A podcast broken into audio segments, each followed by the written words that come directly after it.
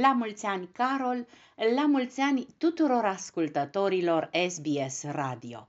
Să avem un an în care speranțele de mai bine să ni se împlinească.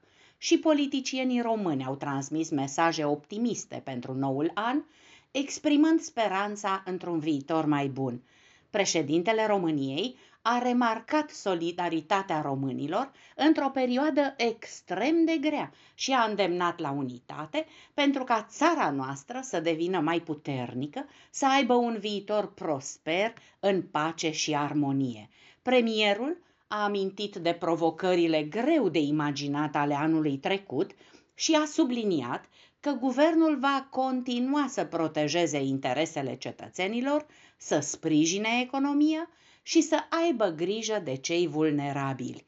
La rândul său, președintele Camerei Deputaților și-a exprimat convingerea că politicienii pot transforma România într-un lider regional capabil să atragă marile investiții, iar președintele Senatului ne-a urat să fim optimiști, să ne punem în valoare, să credem că imposibilul este posibil și, în primul rând, să fim sănătoși.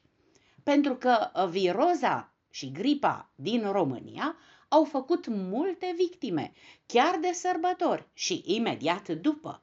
Ministrul Sănătății nu a declarat epidemie de gripă în România, pentru că asta ar însemna impunerea unor restricții. În schimb, a emis o instrucțiune privind starea de alertă epidemică, preferându-se recomandări în locul restricțiilor. Una dintre ele este purtarea măștii, evitarea aglomerației și triajul în școli și grădinițe sunt măsuri recomandate, nu sunt prea diferite de cele din pandemie. Evitarea aglomerației, purtarea măștii în spațiile închise, igiena adecvată, consultarea medicului de familie la apariția simptomelor, consultarea centrelor de evaluare sau a centrelor de performanță și continuarea vaccinării antigripale. Vârful gripei vine săptămâna aceasta, iar prognoza arată că în două-trei săptămâni vom asista la o scădere privind numărul de cazuri de gripă. Oricum, la noi, din bătrâni, e valabilă tratarea cu țuică fiartă cu piper și chimion.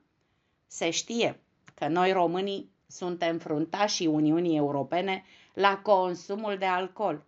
Pe lângă bere și vin, potrivit Institutului Național de Statistică, a început să se caute ginul, romul și vodka, băuturi care pot fi integrate ușor în tot felul de cocktailuri. Față de anul trecut, consumul de gin și rom a crescut chiar și cu 40%, potrivit asociațiilor de profil, și consumul de vin este în creștere, iar datele plasează oltenii și moldovenii în topul românilor care beau cel mai mult alcool.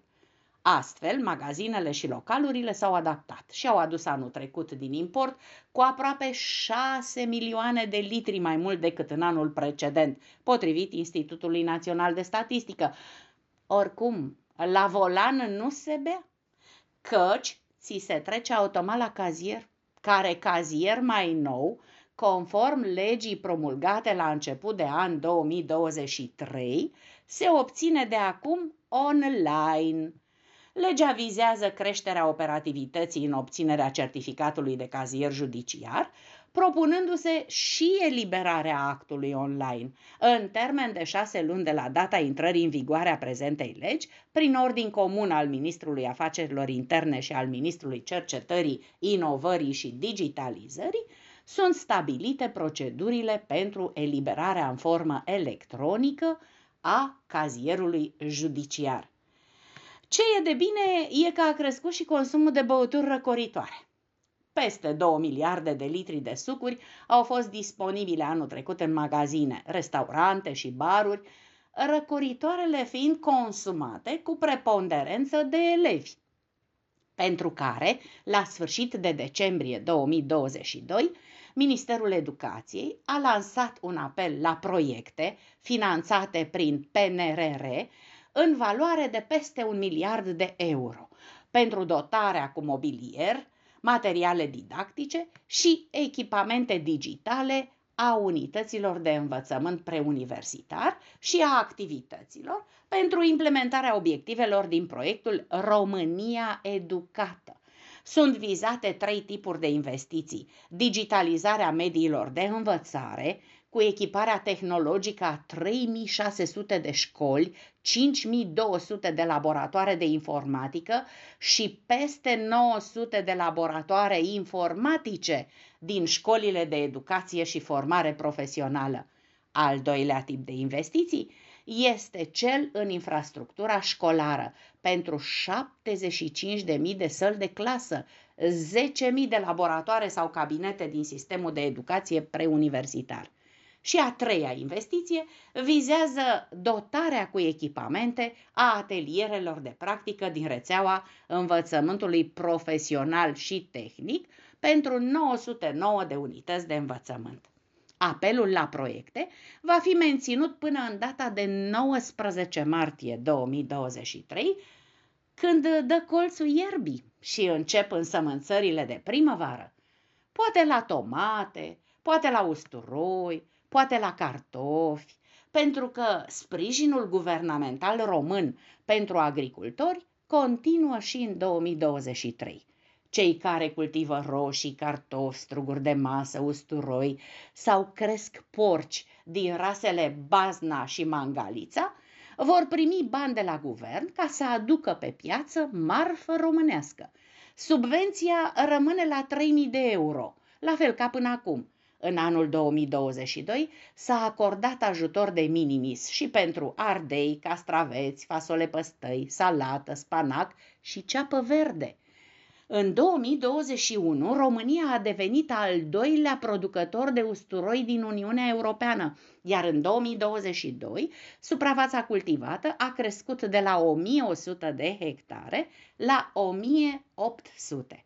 Fermierii pot primi mai multe subvenții, dar valoarea sumei totale nu trebuie să depășească 20.000 de euro în decurs de 3 ani. Anul trecut au apărut și două programe noi de ajutor pentru cartofi și struguri de masă.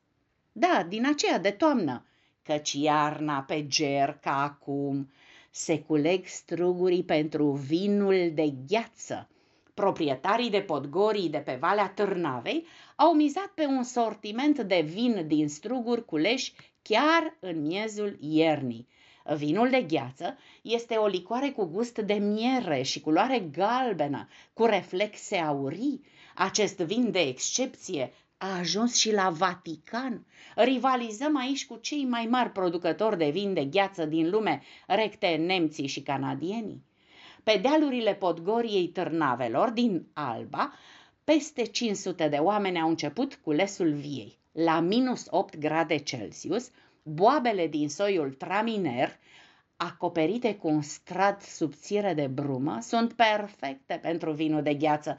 Pentru ca aroma să fie desăvârșită, strugurii trebuie să stea pe butuc până în gheață. Eu vă propun un ice wine care se servește ca desert sau se asociază cu prăjituri foarte dulci și vă doresc multă sănătate și împliniri. Pentru SBS Radio a transmis din București, România, Anca Rodica Turcea.